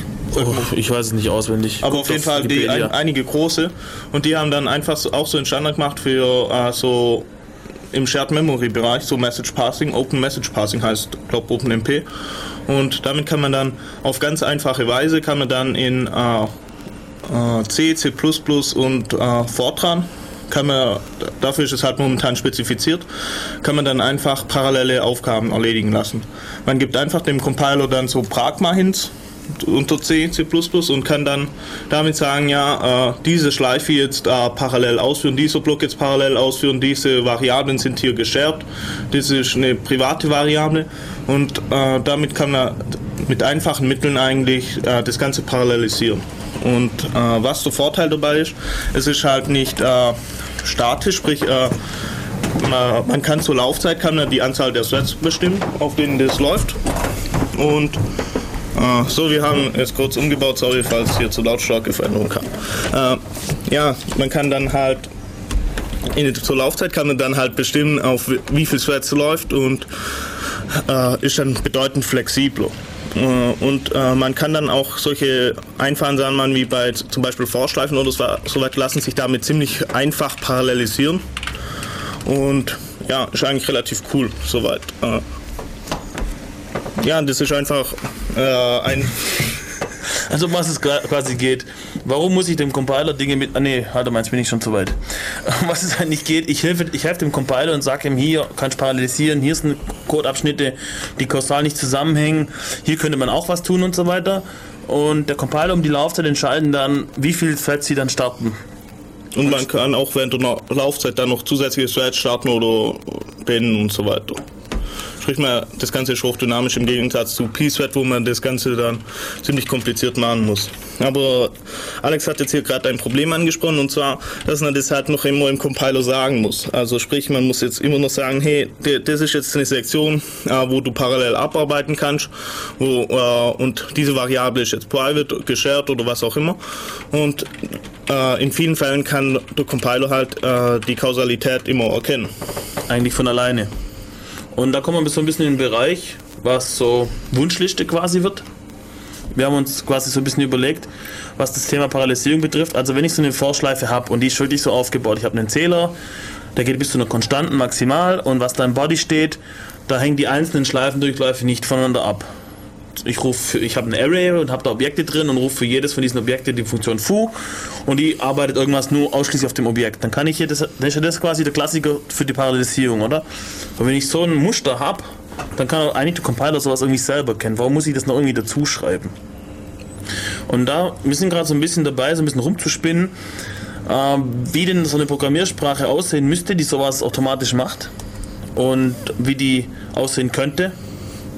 Und ähm, wir haben so ein bisschen rumgeguckt und die Erkenntnis ist eigentlich, was ich hier habe, diese, wenn ich jetzt eine objektorientierte Sprache mal nehme, der Einfachheit halber, weil das ein ziemlich einfaches Modell ist, wenn ich jetzt einfach Objekte habe, die sich Nachrichten zuschicken gegenseitig, dann, äh, und ich gucke mir das an, dann kommt mir das irgendwie sehr bekannt vor. Das ist nämlich irgendwie das gleiche wie ein verteiltes System, was pessimistisch arbeitet. Ich erkläre mal kurz, was das bedeutet. Ich habe Teilnehmer, die laufen echt parallel und die schicken sich Nachrichten zu, zur Kommunikation. Und die Nachrichten werden abgearbeitet in der Reihenfolge, wie sie reinkommen. Und die Abarbeitung einer Nachricht kann neue Nachrichten erzeugen. Und wenn ich das einfach so mache, dann ist die Kausalitätskette immer gewährleistet, immer korrekt. Im Gegensatz dazu, nur so nebenbei erwähnt, optimistische Verfahren funktionieren ein bisschen anders. Die rechnen einfach drauf los und wenn es im Nachhinein rausstellt, weil die Nachricht ankommt, huch, das war jetzt, die Annahme war falsch, die du getroffen hast, dann wird wieder Rollback gemacht und der, die Kausalität quasi dann so nachträglich wieder hergestellt. Unterschied ist, das eine macht man, wenn, wenn Kausalitätsfehler häufig sind, dann macht man pessimistisch, wenn sie selten sind, macht man eher optimistisch und unterm Strich wird man dann mit dem einen eben schneller oder langsamer. Das ist so quasi die Idee. Wenn ich jetzt aber Threads habe, die miteinander kommunizieren, dann will ich hier die Kausalität einhalten. Also ich nehme mal ein pessimistisches Modell und überlege mir jetzt folgendes. Ich habe jetzt mein Programm, das besteht aus Objekten und lauter Nachrichten. Und die Aufgabe vom Compiler ist meiner Meinung nach, jetzt die Objekte so auf Threads zu verteilen, dass die Inter-Thread-Kommunikation minimal wird. Und dann kann ich es pessimistisch machen. Der eine wartet auf den anderen und unterm Strich, wenn ich die Inter-Thread-Kommunikation minimal mache, habe ich damit die mittlere Auslastung maximiert. Und wenn ich jetzt ein Programm habe, in dem der Compiler die Kausalitäten sieht, dann kann er das irgendwie automatisch machen. Oder zumindest sehe ich nicht, warum er es nicht können sollte. Es gibt natürlich, ähm, wenn man jetzt im Detail reinguckt, schwer, schwere, zum Teil schwere Probleme, die der Compiler lösen muss, mit ziemlich hohen Laufzeiten und so weiter. Muss man mal gucken, wie lange so ein Compile-Vorgang dann braucht. Eventuell muss man ihm da irgendwie helfen oder man gibt sich mit, mit, mit suboptimalen Lösungen zufrieden oder sonstiges oder kann es vielleicht einstellen mit der Compile-Option, wie optimal das werden soll oder so weiter. Und dann gibt es natürlich auch Probleme, die er nicht entscheiden kann. Das klassische Beispiel sind immer Benutzereingaben. Okay, der Compiler kann ja nicht wissen, was der Benutzer später eingibt. Na gut, diese Entscheidung muss man dann halt in die Laufzeit auslagern, oder? Ich mein, oder er kann irgendwie für beides Code konstruieren und je nachdem, was der, was der Benutzer jetzt eingibt, wird eben das eine oder das andere ausgeführt. Und das ist jeweils optimal oder die Annahme, dass der Benutzer eben das eine angibt oder das andere und so weiter. Okay, ähm, was haben wir noch? Genau, dann haben wir uns noch überlegt, äh, was, was eigentlich auch irgendwie eklig ist. Ich, ich, ich, ich arbeite zurzeit in C und habe ziemlich viel mit Netzwerkprotokollen zu tun.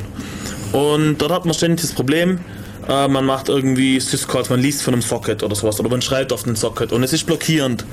Zum Beispiel, wenn man einen Webserver schreibt, ja, das uralte Problem, das klassische Beispiel dafür, was mache ich, wie, wie implementiere ich das? Früher hat man einfach den, den Socket, also die, die Connection angenommen, hat dann mit dem neuen Socket einen neuen Prozess gestartet und der hat dann die Socket bearbeitet, also von der Datei gelesen und alles, was übrigens auch blockiert und wieder in den Socket zurückgeschrieben, die HTML-Datei, die eben über den HTTP-Request angefordert wurde und gut ist. Problem dabei, das skaliert sehr schlecht, wenn ich für jede Connection im Prozess aufreise und ich habe mal irgendwie einen Slash dort, dann kackt meine Maschine ab irgendwie bei, keine Ahnung wie viel tausend Prozesse ist einfach rum. Und dann das nächste Problem ist, jeder Prozess kommt gleich, gleich viel dran. Das heißt, wenn es viele werden, ist jeder effektiv eigentlich so gut wie gar nicht mehr dran. Und unterm Strich kommt dann keine Connection mehr vorwärts. Was aber auch bedeutet, dass jede Connection länger im System ist und dadurch wiederum auch mehr Connections sich anhäufen, wenn ich die gleiche Belastung drauf habe. Und unterm Strich bedeutet das ganze ähm, System skaliert nicht. skaliert nicht und kackt ab. So. Äh, andere Möglichkeiten, dann kam es okay, dann machen wir nicht Prozesse, machen wir Threads, die sind ein bisschen schlanker im Wesentlichen, aber das gleiche Problem. Oder man macht Thread Pooling und so weiter und so weiter. Dann die Fraktionen so Fefe und so weiter, die sagen, nee, das ist alles Blödsinn, machen wir alles mit einem Thread und ausschließlich asynchrone Abarbeitung. Das bedeutet, äh, wenn ich wenn ich was schreiben will, dann gebe ich dem Betriebssystem den Auftrag, schreib mal das auf die Platte und informiere mich, wenn du fertig bist, ich mache mal weiter, quasi. Und mache in der Zeit andere Dinge, die kausal nicht abhängig sind von dem, was auf, auf was gewartet wird. Und damit kann ich dann auch parallelisieren. So, wenn ich mir das Ganze angucke, dann denke ich mir, warum muss ich mir als Programmierer diesen Stress geben? Und muss, muss ich mir das alles überlegen? Irgendwie, warum kann der Compiler das irgendwie nicht selber kennen? Ich will eine API, die, also eine Laufzeit-API, die sich synchron anfühlt. Dass ich quasi schreiben kann, jetzt read, jetzt write, jetzt mache ich das und jetzt mache ich das. Und dass ich, dass ich, weil das Problem nämlich beim, beim asynchron implementieren ist, dass mein Code zerfleddert wird. Immer da, wo die, wo die, wo die Syscalls kommen, die blockieren, ist quasi die Grenze von meinem Codeblock, den ich aktuell hinschreiben kann. Dann muss ich irgendwie ein Kontextobjekt erzeugen, das irgendwie mitgeben. Dann, wenn das Kontextobjekt wieder zurückgegeben wird beim Notify, jetzt ist es fertig, muss ich wieder quasi die Stelle rekonstruieren, wo ich weitermachen muss und irgendwo ganz anders in meinem Programmcode steht dann quasi jetzt der Code, der eigentlich algorithmisch dazugehört.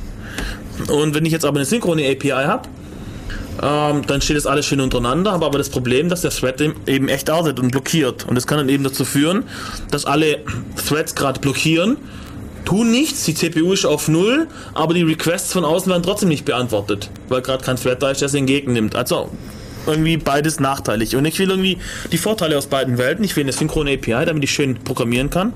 Aber in Wirklichkeit kann man doch das asynchron machen, und zwar transparent, denke ich. Wenn ich nämlich zum Beispiel ich le- lese ein Paket von einem Socket. So, jetzt geht der Thread her und liest. Ist gerade nichts da, blockiert. Hat sonst nichts zu tun. So, jetzt kommt das Paket her, jetzt geht er her, bearbeitet, jetzt guckt sich die HTTP-Header an, bla bla bla, findet raus, was der Benutzer denn eigentlich jetzt will, welche Seite, welche, welche HTML-Datei er will. Dann geht er her und liest die Datei. Das blockiert jetzt vielleicht. Wenn es nicht blockiert, kann ja auch sein, ist gerade im Cache oder sowas, dann macht er gleich weiter. Wenn es blockiert, dann tut er jetzt transparent allerdings für den Benutzer den Kontext irgendwie anmelden, eine eine Notification anmelden und guckt jetzt, was kann ich jetzt tun, was kausal nicht abhängt von dem, was ich bisher getan habe. Und jetzt muss er doch eigentlich wieder nur die Kausalität des Programms untersuchen und irgendwo eine, ein Stück von dem, von dem Kausalitätsbaum finden, der kausal nicht abhängt von dem. Und das bedeutet in diesem einfachen Beispiel das nächste Paket zum Beispiel. Er kann doch schon mal das nächste Paket bearbeiten, während er da wartet. Und das kann er doch alles transparent machen, denke ich. Warum muss ich das irgendwie Und vor allem verteilt dann auf die CPUs dann. er kann sie sogar auf CPUs verteilen und er kann an der Stelle, wo es dann wichtig ist, aufeinander zu warten, kann er dann mit den passenden Direktiven, mit Barrieren, mit Logs, mit sonstigem die Synchronisation machen und mich kümmert es nicht. Und er macht es dann aber auch nur, wenn es nötig ist und so Geschichten. Ich weiß nicht. Der kann das viel, ein Compiler kann das viel besser hinkriegen wie ein, wie ein Programmierer, weil er auch mehr weiß über die Plattform, auf der er läuft und vor allem es ist dann portabel das Ganze, weil jeder Compiler tut es eben für seine Plattform optimal. Es gibt Ansätze, die in die Richtung gehen, Konzepte wie die Coroutine oder die Generatoren bei Python. Es gibt ein paar experimentelle Sprachen, die in die Richtung gehen, aber ein Compiler, sozusagen, der das wirklich schön sauber macht, da wäre mir jetzt keiner bekannt, der Verbreitung gefunden hätte. Jemand argumentiert. Fortress wäre so? Fortress ist noch nicht verbreitet. Also soweit ich weiß, ist Fortress eine Studie, wo Sun gerade versucht, die zu entwickeln und implementieren. Magst du ein bisschen was erzählen über Fortress? Weißt du da was? Ist das Ah, nicht der also Fortran? Fortress ist ein Versuch, äh, einen Fortran-Nachfolger zu schaffen, der in der JVM läuft. Okay. Aber Java Virtual Java Machine? Virtual Machine, also das wird übersetzt nach Bytecode. Wahrscheinlich wird für die endgültige Version der Bytecode auch noch ein paar zusätzliche Kommandos kriegen und so. Aber Fortress ist auf jeden Fall noch nicht produktiv in der Richtung. Was ist die Idee bei Fortress? Warum macht das so? Also, Um eben wo da der Zusammenhang jetzt? äh, sozusagen Fortran ins nächste Jahrtausend zu hieven. Und die machen machen solche Parallelisierung in den Bibliotheken zum Teil automatisch. Also eines, eine ihrer Ideen ist, es soll einfach zu sein, eine Bibliothek zu verwenden, aber es darf schwer sein, eine performante Bibliothek zu implementieren. Das heißt, du hast dann deine Methode Matrizenmultiplikation und die Bibliothek, die diese Ma- Matrix multipliziert, weiß dann, ab einer bestimmten Matrixgröße lohnt sich das zu parallelisieren auf so und so viele Threads und so weiter und hat dann zum Beispiel im Hintergrund einen Threadpool, wo das Zeug dann abrechnet und solche Dinge. Ah, Okay. Wir kriegen gerade ein, ein Gespräch rein. Du musst den Kopfhörer aufsetzen, schreibst dann Das nur, ich tue ihn mal einfach hochziehen. Mach mal. Das brauchst du die Kopfhörer. Ja, nein, sonst ich, du nein, ich brauche. So, hallo, herzlich willkommen hier bei Radio Free FM. Hallo, hier ist der Ad-Counter. Ich wollte nur sagen, dass ihr bis jetzt 117 S hattet. Das ist doch prima. Ja. Ich werde so eine Kurve machen und ich wollte mal fragen, ob ihr eine Sendung über Astrophysik machen könntet. Über Astrophysik. Wir haben keinen Plan von Astrophysik. Wenn du als Studiogast kommst, ganz sicher. Oder wenn du ein sonst ein Gast weißt, aber wir können nicht. Ich wohne ja in Niedersachsen. Kann, mich, kann ich ja schlecht als Studiogast Doch, du kommen. kannst ja anrufen. Stimmt. Machen wir es per Telefon. Ja, hast du Plan von Astrophysik? Äh, nicht direkt. Interessiert mich aber. Hm, ja, wir haben irgendwie auch keinen Plan. Und wenn wir keinen Plan haben, können wir schlecht was drüber erzählen. Schade. Ja, aber wenn du irgendwie jemand weißt, einen Gast oder irgendwas, wir sind offen für alles. Also Astrophysik hört sich cool an. Ja. Ihr habt Okay. bis jetzt Warum ist- 117 S. Warum ist das mit den S eigentlich so wichtig? Einfach so? Einfach so, die ist langweilig. Nee, langweilig. Könntest du stattdessen ein Buch über Astrophysik lesen oder sowas? Auf jeden Fall müssen wir an uns nur arbeiten. Wenn wir zwei Stunden brauchen, um so viel S zusammenzukriegen, wie der Stäuber in einer Minute schafft. Okay, alles klar. Magst du noch irgendwas sagen? Oder? Wen möchtest du denn noch grüßen? Äh, Äh, ich möchte meine Familie grüßen und meine Freunde. Okay, alles klar, perfekt. Jetzt musst du nur noch sagen, wie du heißt, sonst wissen die nicht, dass sie gemeint sind. Ja, Florian Strubeck. Alles klar. Und hast du noch einen Musikwunsch? Äh, nee, ich denke, es gibt keine Zählt Musikwünsche. das Ö jetzt als Ä von dir, weil dann sind wir bei 118. Was zählt als Ä? Zählt das Ö, das du gerade gesagt hast, als Ä? Genau, zählen Ös dazu zu den Äs oder sind es nur Äs? Oder hast du extra Statistiken für Ä und M und so? Nee, ich hab beides zusammen. Beides zusammen, okay, alles klar. Das muss Also man gut. noch besser aufsplitten, dass man dann hier wunderbares Data Mining betreiben kann. Also vielen Dank für deinen Anruf und viel Spaß beim Zählen. Und tschüss. Okay, lustig. Zählt eine unserer Äs. Perfekt. Okay, haben wir sonst noch irgendwas im Chat? Habe ich irgendwas? Ich denke nicht. Ansonsten sollen die Leute anrufen. Denke ich mal. Wir können ja noch mal ein bisschen kurz Zusammenfassung, Werbung machen machen für das ganze Zeug, was noch ansteht. Am Freitag, diesen Freitag, ist Köln beim CCC. Ja, und zwar ehemaligen Grillen. Das bedeutet, es kommen hoffentlich viele ehemalige. Und auch nicht ehemalige, nicht also ehemalige, auch vielleicht aktuelle. auch zukünftige. Ja, genau. Äh, an der Universität Ulm oben am Freitag um ab 8, oder? Irgendwie sowas. Im Umfeld vom Café Einstein. Kaffee Einstein heißt es, ja, genau. Antwortskizze ist auf der Webseite. Ansonsten, wenn ihr kommen wollt, könnt ihr auch einfach an radio.ulmccd schreiben. Wir werden das dann sicherlich auch irgendwie beantworten und euch da Hinweise geben. Und jetzt hier nochmal den Aufruf. Äh, wir brauchen... sollen wir die, so der, die Ese noch ankündigen? Oder? War nicht die, Wir müssen alles ankündigen. war nicht die Ese? die ESE ist am 20, nee, 9. Oktober. Ach, Uli. Okay, wo, ich habe meinen Kalender nicht da gerade. Ja, da stand da. Ja, ich guck mal unauffällig, solange erzähle ich weiter, was sonst noch wichtig ist. Äh, genau, wir haben, wir suchen Leute fürs Radio, wo was erzählen wollen, wo einfach mal vorbeikommen wollen, wo auch zum CCC kommen wollen. Uns fehlt die Manpower. Wir brauchen, wir, unsere Skripte müssen auf über 100 erweitert werden. das, ist immer der fadenscheinige Grund. Äh, in Wahrheit fehlen uns einfach die Leute. Ja. Genau. Was kann man sonst noch ankündigen? Nächste Sendung wahrscheinlich MEF dann, oder? Nein, nächste Sendung über die Demo. 22. September, unbedingt Demo hingehen. Ja, nach korrekt. Berlin. Oder wenigstens die Vollmacht unterschreiben und hinschicken.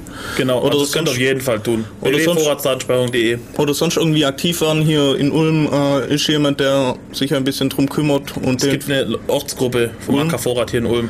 und da vielleicht mal das Ganze ein bisschen unterstützen. Und ja, was sonst noch? Weißt du jetzt, wann die ESE Nein, ist? Weißt du Ich habe nicht synchronisiert. Also die ESE ist die Erstsemester-Einführung. Da gibt es immer so eine kleine Freakshow. In der Hoffnung, dass wir damit neue Leute animieren können, mitzumachen. Also wer Alex und mich hier mal live im freakigen Dings erleben will, soll einfach dann zur ESE kommen.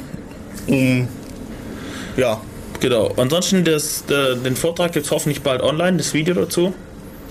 Wir haben hier inhaltlich so, so grob im Wesentlichen dasselbe gemacht. Hier und da ein paar Exkurse reingebaut, hier und da ein paar Sachen weggelassen. Also, genau.